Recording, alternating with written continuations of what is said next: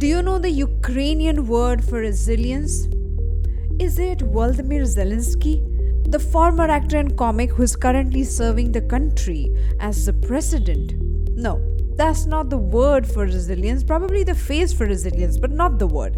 But the Ukrainian word for resilience, a concept of staying strong even in the middle of the war, is your today's daily mental Fitbit.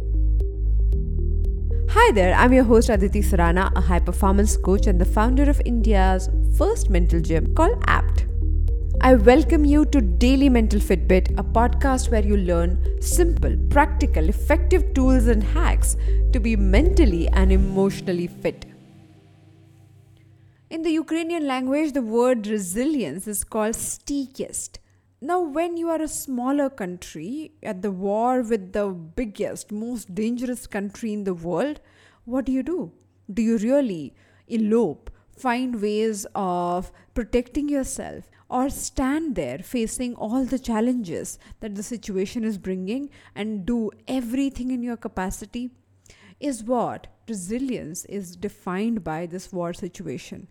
We have learned this so many times that wars do no good. However, we haven't learned the lesson, it seems. In different avatars, in different ways, we keep dealing with the same situation over and over again. My all time favorite quote by Maya Angelou on resilience goes somewhat like this I can be changed by what happens to me, she says, but I refuse to be reduced by it. I refuse to be reduced by it. Resilience is not only putting up a fight, being stubborn about what you believe in, but it's actually not letting the external scenario, the problem at hand, the challenge in front of us to reduce us into people we are not. I know we are not at war, luckily, in, in this context, but the war inside our minds, the emotional wars, they keep going on. It is not easy for us to drop those attacks that we experience on a daily basis. Most people, instead of being resilient and showing up and doing whatever it takes, choose to hide, choose not to confront the situation.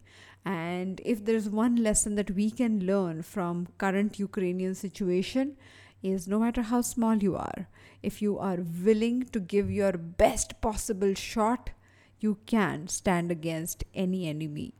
Now, in your mind, the enemy could be the external problem, could be the person who's dominating you, or the enemy could be you yourself standing in your way to claim the best possible version of yourself. So remember, stykist, resilience in Ukrainian language, that is your today's daily mental Fitbit. More such conversations on Daily Mental Fitbit to claim your mental fitness right away. Thank you so much for joining me today on Daily Mental Fitbit. If you think this episode has left an impact, then please take a moment to rate and review this show on Spotify and Apple Podcasts. It will help other people to discover us. I'll see you tomorrow with one more episode.